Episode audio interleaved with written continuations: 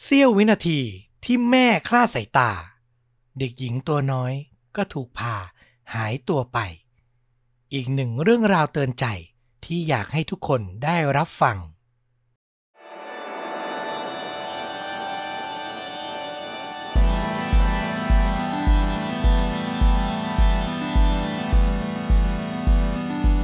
สวัสดีครับ ยินดีต้อนรับเข้าสู่ค่าจริงยิ่งกว่าหนัง อดแคสต์เล่าเรื่องราวฆาตกรรม พร้อมการแนะนำภาพยนตร์ที่มีเนื้อหาใกล้เคียงกับเรื่องจริงที่กำลังจะถ่ายทอด อยู่กับต้อมนะครับ จากช่องชนดูดะ เหมือนเช่นเคย แต่วันนี้ที่แปลกไปเล็กน้อย ก็อย่างที่บอกไปเมื่อคลิปที่แล้วเนาะว่าฟลุกเนี่ยยังป่วยอยู่นะครับ เป็นโควิดนะ รอบที่ 3 แล้ว อาการเนี่ยจากที่สอบถามล่าสุดก็เริ่มดีขึ้นแล้วล่ะ แต่ก็ยังคงไม่สามารถมาจัดรายการได้นะครับ เพราะฉะนั้นแฟนๆของฟลุกรออีกสักเล็กน้อยนะ ผมว่าน่าจะช่วงสัปดาห์หน้า น่าจะพอไหวพอกลับมาได้แล้ว วันนี้ก็ฟังเรื่องราวคดีฆาตกรรมจากต้อมไปก่อนก็แล้วกันนะครับ ตั้งใจนำมาถ่ายทอดเพื่อให้ได้รับข้อคิดเหมือนเช่นเคย วันนี้บอกเลยว่า ระดับความรุนแรงผมให้ไว้ สักประมาณ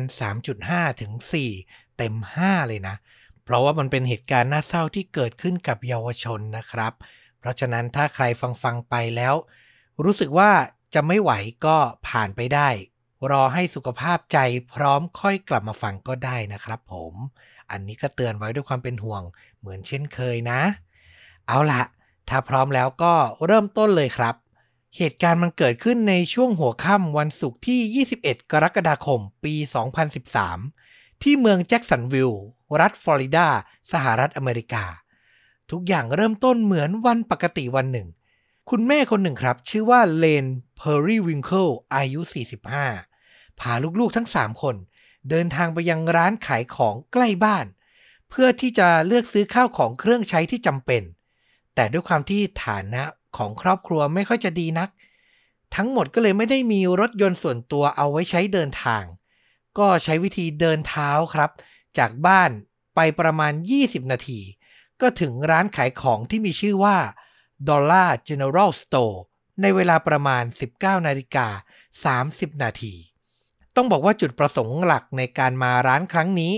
ไม่ใช่แค่ข้าวของเครื่องใช้ในชีวิตประจำวัน แต่ยังมีจุดมุ่งหมายในการมาหาซื้อเสื้อผ้า ให้ลูกสาวคนโตของบ้านที่มีชื่อว่าเชอร์ลิชเพอร์รี่วิงเคิลวัย 8 ขวบ อธิบายพื้นหลังของครอบครัวนี้สักเล็กน้อยครับ ผู้เป็นแม่อย่างเรนเคยประกอบอาชีพเป็นนักเต้นเปลื้องผ้าในไนท์คลับแห่งหนึ่ง แล้วก็มีความสัมพันธ์ one night stand กับผู้ชายคนหนึ่งที่มีชื่อว่าบิลลี่ แล้วเรนก็เกิดตั้งท้องให้กำเนิดเชอร์ลิชขึ้นมา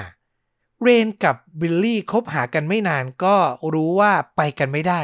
ตัดสินใจเลิกรากันไป แต่เรนเนี่ยเลือกแล้วล่ะว่าจะเก็บลูกเอาไว้ และแม้ต่อมาชีวิตของเธอจะไม่ค่อยสวยหรูสักเท่าไหร่ คือเรนเนี่ยต้องเผชิญอาการของโรคซึมเศร้า เคยติดแอลกอฮอล์ เคยกลายเป็นคนไร้บ้าน โอ้โห ชีวิตย่ำแย่มากๆ บางครั้งต้องพาเชอร์ลิชในวัยแบเบาะไปพักอาศัยอยู่ตามสถานสงเคราะห์ จนชีวิตเนี่ยมันมาถึง turning point คือเธอคิดได้ว่าจะใช้ชีวิตไปวันๆอย่างนี้ไม่ได้แล้ว ไม่งั้นลูกสาวเนี่ยลำบากแน่ๆ เรนก็เริ่มสู้หางานทำใหม่ แล้วก็เริ่มต้นความสัมพันธ์ครั้งใหม่กับผู้ชายคนหนึ่ง ที่มีชื่อว่าอาฮารอนเพียสัน โชคดีครับที่ชายหนุ่มอย่างอาฮารอนเนี่ยก็เป็นคนที่ค่อนข้างเอาการเอางาน คือตัดสินใจที่จะดูแลเรนแล้วก็ลูกสาวเนี่ยอย่างจริงจัง เขาก็ทำงานเก็บออมจนเช่าบ้านมีบ้านอยู่อาศัยเป็นหลักเป็นแหล่งได้ แล้วต่อมาเรนกับอาฮารอน ก็มีลูกด้วยกันเพิ่มอีกสองคน ส่วนบิลลี่ผู้เป็นพ่อของเชอร์ลิชก็ยังคงมีส่วนร่วมในการดูแลลูกสาวอยู่เสมอ แล้วในช่วงปี 2013 นั้น เขาก็จัดการส่งตั๋วเครื่องบินมาให้เชอร์ลิชเนี่ยบินไปอยู่กับเขาในช่วงปิดเทอม summer คือตอนนั้นเนี่ยบิลลี่ก็มีครอบครัวแต่งงานใหม่ไปแล้ว แต่ก็ยังรักและดูแลลูกสาวอยู่ อยากให้ลูกสาวไปอยู่ด้วยกัน ที่เมืองซานดิเอโกรัฐแคลิฟอร์เนีย ในช่วงปิดเทอมกำหนดการบินเนี่ยคือเช้าวันที่ 22 กรกฎาคม ปี 2013 และนั่นก็ทำให้คืนวันศุกร์ที่ 21 เรนผู้เป็นแม่ก็เลยพาเชอร์ลิชกับน้องๆ เป็นลูกสาวอีกสองคนนะ บ้านนี้สามใบเถาเลย เดินทางกันไปที่ร้านขายของ เพื่อจะหาซื้อเสื้อผ้าใหม่ ไว้ให้เชอร์ลิชใส่บินไปหาพ่อนั่นเอง แล้วพอไปถึงร้านขายของ เรนผู้เป็นแม่ก็จัดการหยิบเอาข้าวของเครื่องใช้ที่จำเป็น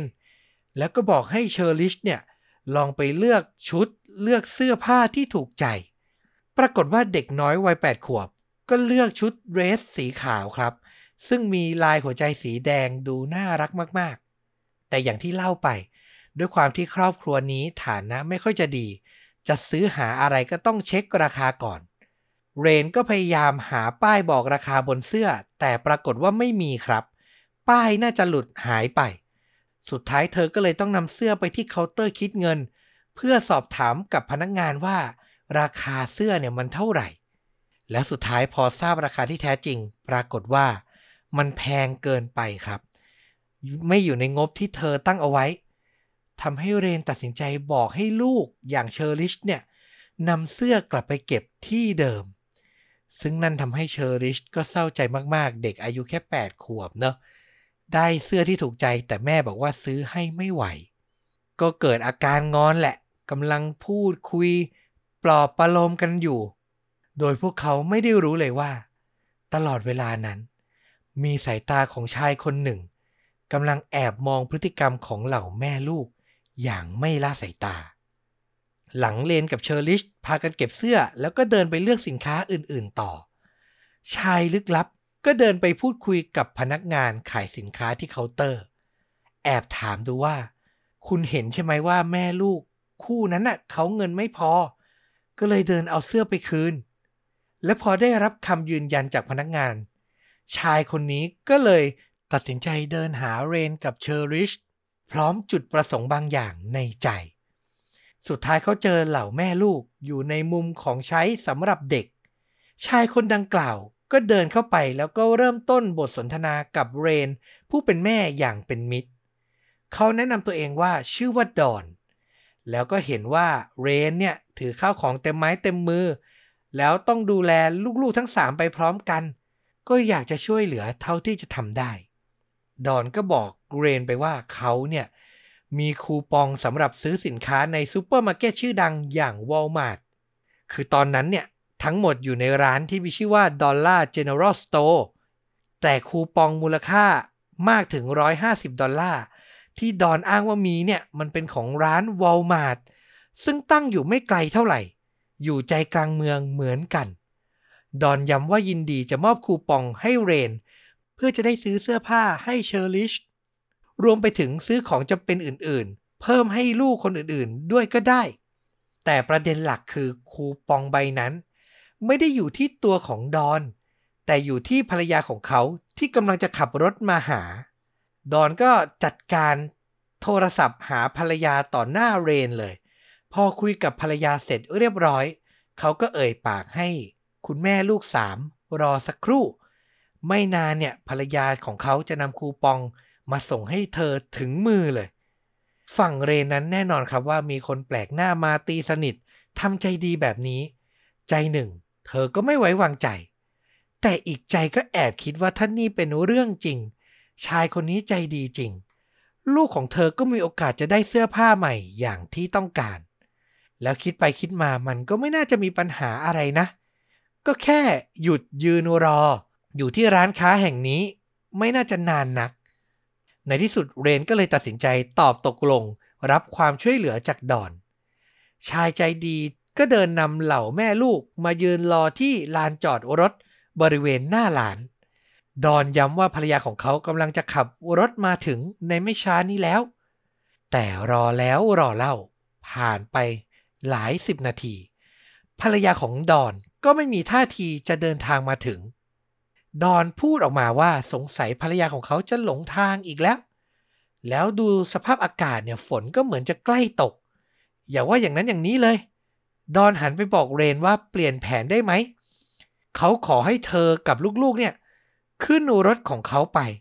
แล้วเดินทางไปเจอกับภรรยาที่วอลมาร์ทด้วยกันแทน น่าแปลกใจแปลกประหลาดมากๆ นัดกับภรรยาให้ขับรถมาเจอ แต่ตัวเอง ก็ขับรถมาจอดอยู่ที่ร้านแห่งนี้ก่อนหน้าแล้ว คือมันเอ๊ะเนาะไม่น่าไว้วางใจ ตัวเรนเนี่ยก็เริ่มรู้สึกไม่ไว้วางใจดอนมากขึ้น แต่อย่างที่บอกคิดอีกมุมอะถ้ากลับบ้านตอนนี้ นอกจากเชอร์ลิชลูกสาวจะไม่ได้เสื้อแล้ว แม่และลูกๆทั้งสามยังอาจจะต้องเดินตากฝน นานถึง 20 นาที กว่าจะกลับถึงบ้านอีกด้วย คือก็ต้องชั่งน้ำหนักอะ ว่าจะตัดสินใจเฉพาะหน้าอย่างไร แล้วในที่สุดเรนก็ตัดสินใจเชื่อในตัวดอนอีกครั้งครับ เธอพาลูกๆ เดินไปขึ้นรถตู้สีขาวของดอน วินาทีแรกที่เปิดประตูรถ เรนก็รู้สึกถึงความผิดปกติ เพราะหน้าต่างทุกบานในรถเนี่ย มันมีม่านสีทึบ ปิดสนิทอยู่หมด เหมือนเจ้าของรถอย่างดอนเนี่ยไม่อยากให้คนภายนอก เห็นเหตุการณ์อะไรในรถได้เลย แถมเบาะหลัง ด้านหลังรถก็ถูกพับเก็บเอาไว้ คือไม่ได้วางเอาไว้ในลักษณะที่พร้อมให้คนโดยสารน่ะ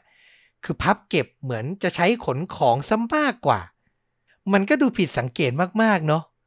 แต่เรนตัดสินใจขึ้นรถมาแล้วก็พยายามไม่คิดอะไร ด้วยความหวังที่อยากจะได้ข้าวของกับเสื้อผ้าใหม่ให้ลูกนั่นแหละ ย้ำอีกทีนะครับ คูปองมูลค่า 150 ดอลลาร์ มันก็ไม่มากมายแต่ก็ไม่น้อย กับครอบครัวที่ฐานะไม่ค่อยดี คือนอกจากจะได้เสื้อผ้าใหม่ให้เชอร์ลิชแล้ว มันยังพอที่จะซื้อข้าวของอย่างอื่น ให้ลูกสาวอีกสองคนของเรนได้ด้วย แล้วสุดท้ายก็ต้องบอกว่า ดอนก็ขับรถพาคุณแม่และลูกๆทั้งสามมาถึงวอลมาร์ทจริง ๆ เขาเอ่ยปากบอกให้เรน เลือกซื้อของได้เลย ตามสบาย ไม่ต้องกังวลเลยเรื่องคูปอง รออีกไม่นานภรรยาเขาจะตามมาสมทบ ทันก่อนที่จะคิดเงินบริเวณเคาน์เตอร์แน่ ๆ และระหว่างเลือกของใช้ ดอนเนี่ยก็ยังคงเดินตามเหล่าแม่ลูกมาทำทีช่วยเลือกช่วยถือของอย่างเป็นมิตร พฤติกรรมทั้งหมดทำให้เรนเนี่ยเริ่มไว้วางใจดอนมากขึ้น จนกระทั่งเขาเริ่มทำอะไรแปลกๆครับ เรนรู้สึกได้ว่าดอนพยายามทำตัวใกล้ชิดเชอร์ลิช ลูกสาวคนโตวัยแปดขวบของเธอมากผิดปกติ มีครั้งหนึ่งเขาเอารองเท้าส้นสูงสำหรับผู้ใหญ่มาให้เชอร์ลิชลอง ซึ่งเรนก็ทำได้แค่เอ่ยปากตอบปฏิเสธไป บอกลูกแล้วก็ดอนไปว่า ไม่เอาไม่ซื้อให้แน่ ๆ ลูกนี่ยังใส่ไม่ได้ มันไม่เหมาะกับเธอเลย แต่พอเวลาผ่านไปก็มีพฤติกรรมแปลกๆอีกคือดอนเนี่ยพาเชอร์ลิช ไปลองเสื้อผ้าในห้องลองชุด โอ้โห ชายแปลกหน้ากับเด็กผู้หญิงอายุ 8 ขวบอะครับ มันก็มองได้สองแง่จริง ๆ นะ พฤติกรรมแบบนี้ แต่วินาทีนั้น เรนก็กลัวว่าถ้าพูดต่อว่าอะไรดอนไป เธอจะอดได้คูปอง คือในจิตใจของผู้เป็นแม่ ก็ไม่อยากให้ลูกอย่างเชอริชจะต้องผิดหวังถึงสองครั้งในวันเดียว เหมือนเดิมอะเหตุผลเดิม เธอก็เลยพยายามเงียบเอาไว้ ตั้งหน้าตั้งตาเลือกของใช้ที่จำเป็นต่อไป เวลาตอนนี้ต้องบอกว่าล่วงเลยไปเกินกว่าสี่ทุ่มแล้ว ดอนเริ่มหันมาถามเรนว่านี่คุณกับลูกได้กินข้าวเย็นกันหรือยังเนี่ย มัวแต่เลือกของกัน เมื่อได้รับคำตอบจากเรนว่ายังยังไม่ได้กินอะไร ชายสูงวัยก็แสดงน้ำใจโดยการบอกว่า จะเดินไปซื้ออะไรให้รับประทานที่ร้านแมคโดนัลล์ ซึ่งตั้งอยู่ในวอลมาร์ทนี่แหละ แต่ถือของคนเดียวเนี่ยเขาไม่น่าจะไหว เขาก็เลยขอเรนบอกเรนว่าให้เชอร์ลิชไปช่วยผมถือได้ไหม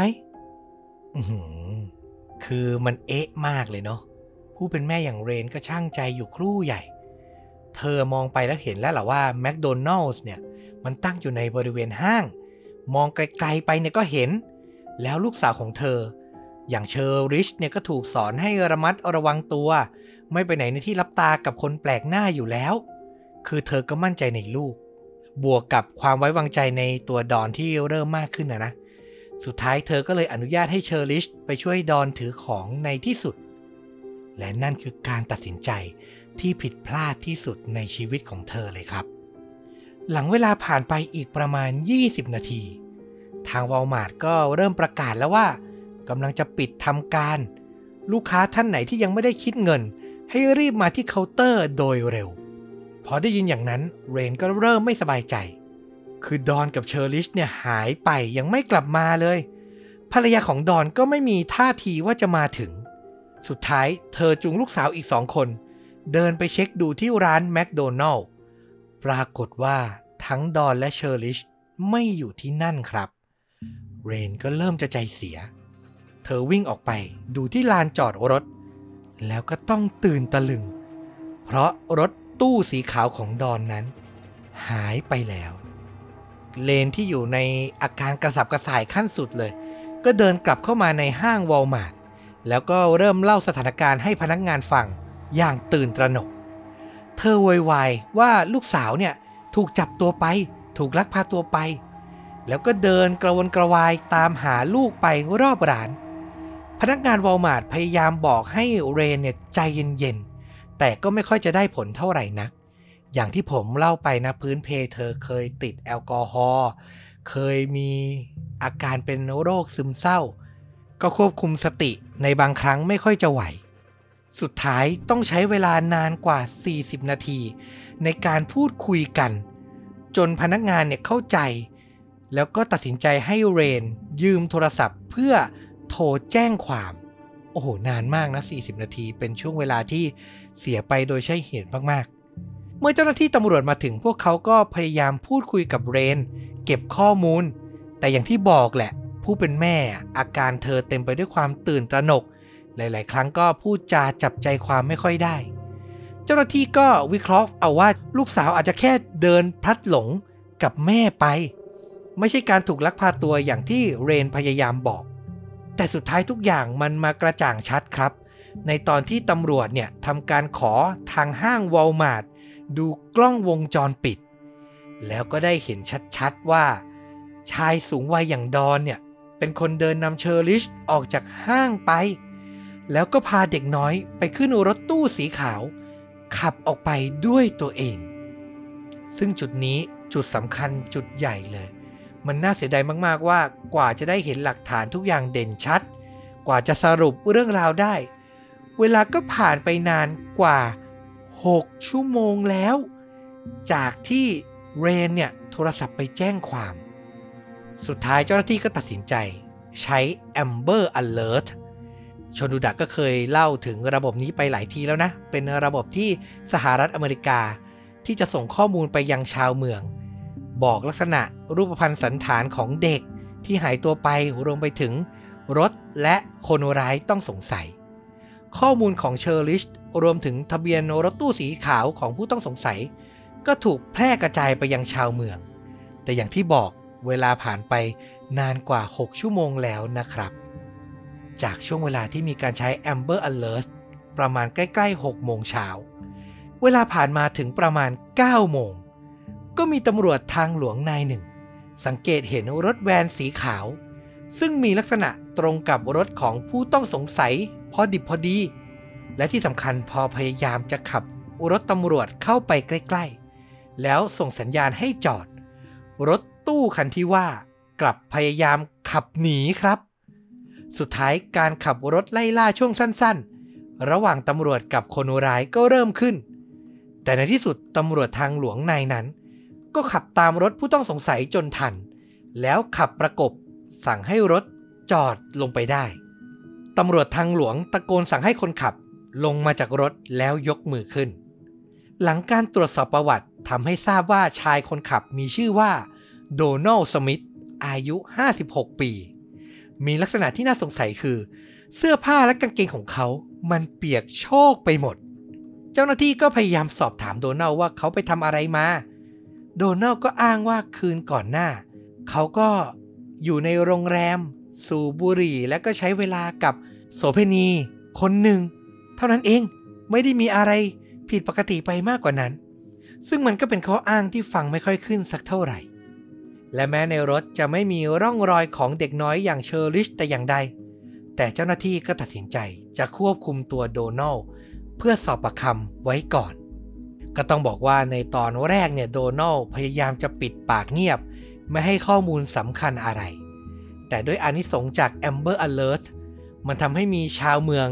โทรมาให้ข้อมูลสำคัญจนได้ครับ สุภาพสตรีคนหนึ่ง โทรศัพท์มาบอกตำรวจว่า เธอเนี่ยเห็นว่ามีรถตู้สีขาวคันหนึ่ง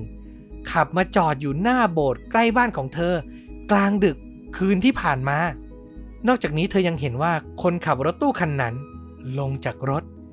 แล้วก็เดินไปยังลำธารใกล้ ๆ โบสถ์เหมือนขนของบางอย่างไปทิ้งในน้ำคือถ้านึกตามมันนึกไปทางอื่นไม่ได้เลยเนาะนั่นก็เป็นข้อมูลสำคัญที่ทำให้เจ้าหน้าที่ให้น้ำหนักค่อนข้างเยอะ พวกเขาจัดกำลังลงไปสำรวจบริเวณลำธารที่ว่า และในที่สุด 11 ชั่วโมงหลังจากได้รับแจ้งว่าเชอริชายตัวไป สุนัขตำรวจก็พาเจ้าหน้าที่ไปพบร่างของเธอ ซุกอยู่ใต้ท่อนสูงในลำธารนั่นเองครับ ต่อจากนี้คือข้อมูลที่ได้จากการชนะสูตรที่ค่อนข้างจะสะเทือนใจ ผมขออนุญาตเตือนเอาไว้ก่อนนะครับ ใครไม่ไหวข้ามไปเลย การชนะสูตรพบว่าเชอร์ลิชถูกล่วงละเมิดทางเพศอย่างรุนแรง อวัยวะเพศได้รับความเสียหายหนักมากๆ เธอยังมีรอยฟกช้ำและรอยถลอกรอบตัว มีรอยดูดที่รุนแรงมากๆนะ เป็นจ้ำเลย บริเวณครึ่งบนของร่างกายของเธอ นอกจากนี้ยังมีการตรวจเจอน้ำอสุจิ ในปากในช่องคลอด และทวารหนัก ในเวลาต่อมาตรวจสอบแล้วก็ยืนยันได้ว่าเป็นของผู้ต้องสงสัยอย่างโดนัลด์สมิธแน่นอน โอ้โหโหดร้ายมากๆกับเด็ก 8 ขวบคนหนึ่ง นอกจากนี้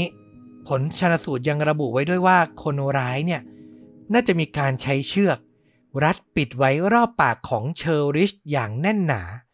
จนเหงือกของเธอเนี่ยมีเลือดออก มีร่องรอยการถูกทุบด้วยของแข็งไม่มีคมอย่างแรง ที่ด้านหลังศีรษะของเด็กน้อย รวมถึงยังมีร่องรอยการพยายามต่อสู้ป้องกันตัว ที่มือและแขนของเชอร์ลิชอีกด้วย สาเหตุการเสียชีวิตคือ การถูกรัดคอ ขาดอากาศหายใจ เด็กน้อยคนหนึ่งพยายามดิ้นรนต่อสู้ แต่ก็สู้แรงผู้ใหญ่ไม่ไหว สุดท้ายโดนัลด์สมิธก็ถูกตั้งข้อหาลักพาตัว ล่วงละเมิดทางเพศ และฆาตกรรม และเมื่อตรวจสอบประวัติของคนร้ายย้อนกลับไป ก็ยิ่งน่าหวาดกลัว โดนัลด์สมิธที่ตอนแรกมาในร่างชายแก่ใจดี แท้จริงเคยก่อคดีอนาจารและพยายามลักพาตัวเด็กผู้หญิง หลายครั้งมาตั้งแต่ช่วงปี 1970 ชื่อของเขาเนี่ยถูกบรรจุอยู่ในรายชื่อผู้เคยกระทำความผิดทางเพศ อย่างที่เล่าไปหลาย ๆ ครั้งนะครับ คือที่อเมริกา แต่ละรัฐก็จะมีรายชื่อนี้ เอาไว้ให้บุคคลทั่วไปสามารถตรวจสอบได้ว่า ผู้คนที่อยู่รอบตัวที่เพิ่งรู้จักเนี่ย เป็นคนร้ายที่เคยก่อเหตุทางเพศหรือเปล่า โดนัลด์สมิธเนี่ยถูกบรรจุรายชื่ออยู่ในนั้น แล้วบันทึกการจับกลุ่มของเขา มีความยาวถึง 95 หน้า คือทำผิดยาวเป็นหางว่าวเลย และที่สำคัญเขาเพิ่งถูกปล่อยตัวออกจากเรือนจำได้ 3 สัปดาห์ก่อนก่อเหตุเท่านั้นเอง และภรรยาที่เขาแกล้งทำเป็นโทรหา ระหว่างที่หลอกให้เรนเชื่อใจนั้น พอไปตรวจสอบแท้จริงก็ไม่มีตัวตนแต่อย่างใด เขาพักอาศัยกับแม่ของตัวเอง แล้วก็ไม่ได้มีภรรยาหรือเพื่อนสนิทคนอื่นๆ การพิจารณาคดีของโดนัลด์สมิธเริ่มขึ้นในวันที่ 5 กุมภาพันธ์ ปี 2018 ประมาณ 4 ปีหลังเกิดเหตุ เรนผู้เป็นแม่ซึ่งก็ได้รับ กระแสการต่อว่าจากในสังคม แล้วก็คนรอบตัวเนาะผมเชื่อว่าคุณผู้ฟังหลาย ๆ ท่านตอนนี้ก็คงรู้สึกว่า แม่คิดได้ยังไงวางใจคนแปลกหน้าเกินไป แต่ผมก็อยากให้มองอีกมุมนะ ไม่ได้เข้าข้างแต่อยากจะให้มองให้ทั่วว่า อย่างที่บอกครับ เธอก็มีปัญหา มีอาการทางจิตมาก่อนหน้า จิตใจไม่ได้มั่นคง แล้วใจเธอจริง ๆ ก็อยากจะทำเพื่อลูกสาวนั่นแหละ ในขั้นตอนชั้นศาลนั้น เรนก็ต้องขึ้นไปให้การเล่าเหตุการณ์ที่เกิดขึ้นโดยละเอียด เธอก็ย้ำนะว่า หวาดระแวงในตัวโดนัลหรือที่เธอรู้จักตอนแรกว่าดอนเนี่ย ตลอดเวลาแหละ แต่ก็จำยอมให้เหตุการณ์มันดำเนินไป ไฮไลท์อีกอย่างในชั้นศาลก็คือ แพทย์ผู้ชันสูตรครับ เป็นสุภาพสตรีมีมีชื่อว่าคุณวาเลรี่ราโอ คือเธอเนี่ยต้องมาขึ้นให้การบอกรายละเอียดสภาพร่างกายของน้องเชอร์ลิช แล้วเธอพูดไปแล้วน้ำตาไหลอะ คือขนาดคนเป็นแพทย์ชนสูตรศพมานับไม่ถ้วน ยังสั่นสะเทือนจิตใจ เล่าไปร้องไห้ไป ก็ทำให้คณะลูกขุนรวมไปถึงผู้พิพากษาเนี่ย สงสารน้องเชอร์ลิชจับใจ คณะลูกขุนหลาย ๆ คนเนี่ย ถึงกับต้องใช้ผ้าเช็ดหน้าปาดน้ำตาเลยทีเดียว คือเหตุการณ์มันค่อนข้างเป็นเอกฉันท์แหละ มีหลักฐานทั้ง DNA ทั้งคำให้การยืนยันว่าโดนัลด์สมิธกระทำการที่มันโหดร้าย ทารุณมากๆ และในที่สุดหลังพิจารณาโดยใช้เวลาไม่ถึง 20 นาที คณะลูกขุนก็ตัดสินให้โดนัลด์สมิธมีความผิดในข้อหาฆาตกรรมโดยเจตนาล่วงละเมิดทางเพศและลักพาตัว โดนัลด์สมิธได้รับโทษประหารชีวิต ด้วยการ ฉีดยาพิษครับ ก็ต้องบอกว่าหลังจากนั้นทนายฝ่ายจำเลยก็พยายามต่อสู้ยื่นอุทธรณ์แหละนะ อ้างว่าตอนนี้เนี่ย ทุกคนดึงดราม่าจนเกินเหตุและ ผู้พิพากษาคณะลูกขุน ได้ฟังคำให้การของแพทย์ผู้ชนสูตรมีน้ำตากัน คือมองเหตุการณ์แบบไม่เป็นกลางและมีดราม่าเข้ามาเกี่ยวข้อง ก็เลยพยายามยื่นอุทธรณ์แต่แน่นอนผู้พิพากษาก็บอกว่าตัวเองเนี่ย ฟังด้วยความเป็นกลางอยู่แล้วล่ะ แล้วก็ตัดสินใจไม่ให้อุทธรณ์แต่อย่างใดนะครับ ทนายฝั่งจำเลยก็หาเรื่องใหม่ สู้ในหัวข้อใหม่ อ้างว่าเมื่ออายุประมาณ 9 ขวบ ตัวโดนัลด์สมิธเนี่ยได้รับความรุนแรงจากในครอบครัว ถูกทำร้ายกระทบกระเทือนทางสมองทำให้เกิดไม่สามารถแยกแยะความรู้สึกถูกผิด การกระทำที่มันทารุณเกินกว่าเหตุก็เลยเกิดขึ้น แต่นั่นแหละครับ สุดท้ายแล้วก็ไม่ได้เปลี่ยนแปลงอะไร ยังคงมีความสั่งให้ได้รับโทษตามเดิม เวลาผ่านไปจนถึงในปี 2022 โดนัลด์ สมิธเนี่ย ก็พยายามอุทธรณ์ลดโทษจากประหารชีวิต แต่ศาลฎีกาของสหรัฐก็ปฏิเสธคำร้องดังกล่าว ปัจจุบันเนี่ย โดนัลด์ก็ยังรอโทษประหารชีวิตอยู่ในเรือนจำ มีสื่อมวลชนไปสัมภาษณ์บิลลี่ครับ ผู้เป็นพ่อของน้องเชอริชว่า รู้สึกอย่างไรที่ศาลตัดสินใจ ยืนยันโทษประหารชีวิต ผู้เป็นพ่อก็เอ่ยปากสั้นๆ เพียงแค่ว่า ไม่ว่าอะไรจะเกิดขึ้น ไม่ว่าคนร้ายจะถูกลงโทษแบบใด เขาก็คิดว่าไม่มีวิธีการใด ที่จะคืนความยุติธรรมให้กับลูกสาวของเขาได้ คือเขาก็มองในฐานะความเป็นพ่อนะว่า ลูกสาวเขาอะโดนสิ่งที่โหดร้าย และไม่มีอะไรทดแทนได้ เลยแม้แต่น้อย สรุปเรื่องราวอีกเล็กน้อย ฝั่งผู้เป็นแม่อย่างเรนเพอร์รี่วิงเคิลครับ หลังจากเหตุการณ์เกิดขึ้นในปี 2013-2014 ที่มีการว่าความนะ ต่อมาในปี 2016 เธอก็สูญเสียสิทธิ์ในการดูแลลูกสาวสองคนที่เหลือครับ ซึ่งในตอนนั้นเนี่ยอายุ 7 ขวบกับ 9 ขวบ ทั้งคู่ถูกส่งไปอาศัยอยู่กับผู้เป็นป้าก็คือพี่สาวของเรนที่ประเทศออสเตรเลีย คือเรนก็ถูกตั้งคำถามนะว่ามีความสามารถพอในการดูแลลูกไหม เธอมีเวลาต่อสู้ถึง 1 ปีเต็มๆ คือมีเวลาปฏิบัติตัวใหม่ พัฒนาตัวเองใหม่ทำให้ศาลเชื่อใจว่าสามารถดูแลลูกทั้งสองได้ แต่สุดท้ายเธอทำไม่ได้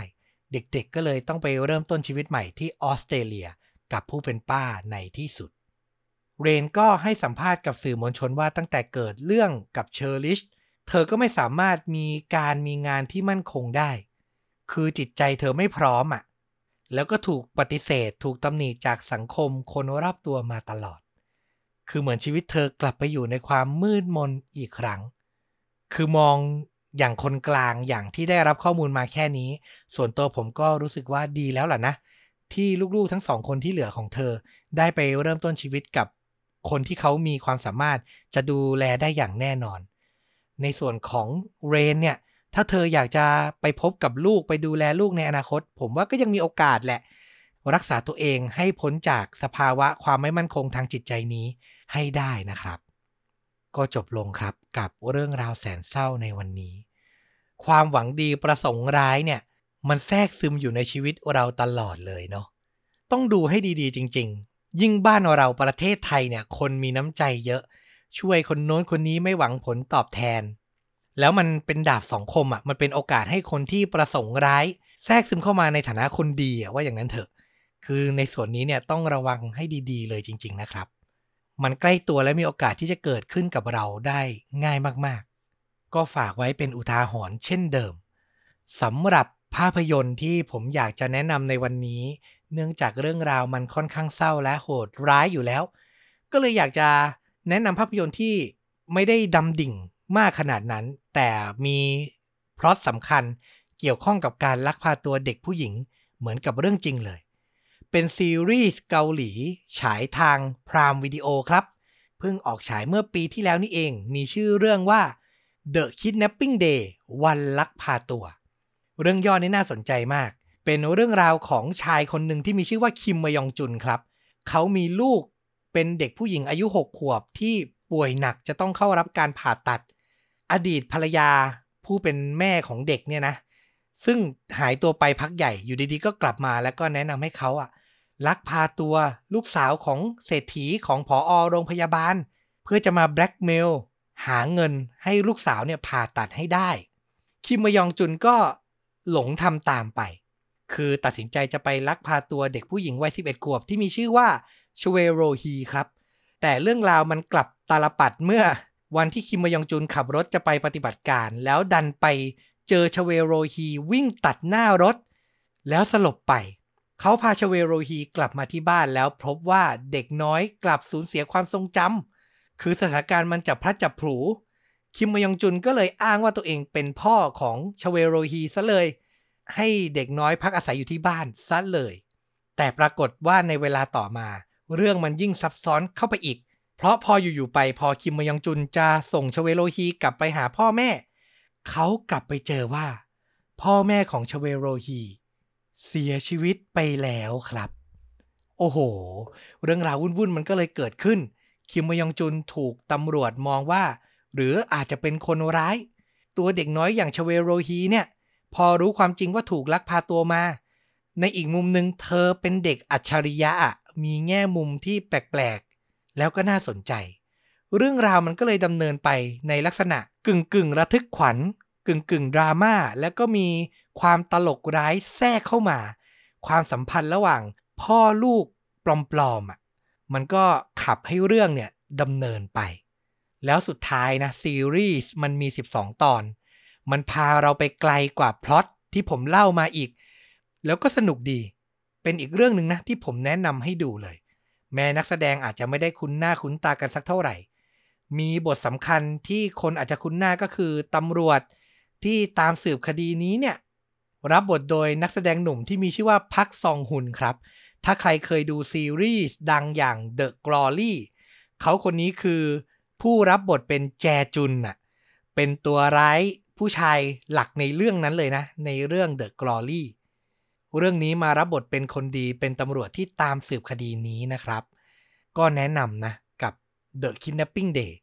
เดี๋ยวผมก็จะแปะเทรลเลอร์แปะตัวอย่างเอาไว้ให้ที่ท็อปคอมเมนต์ใน YouTube เช่นเคยนะครับ เอาล่ะ ก็ครบถ้วนนะ กับฆาตจริงยิ่งกว่าหนังใน episode นี้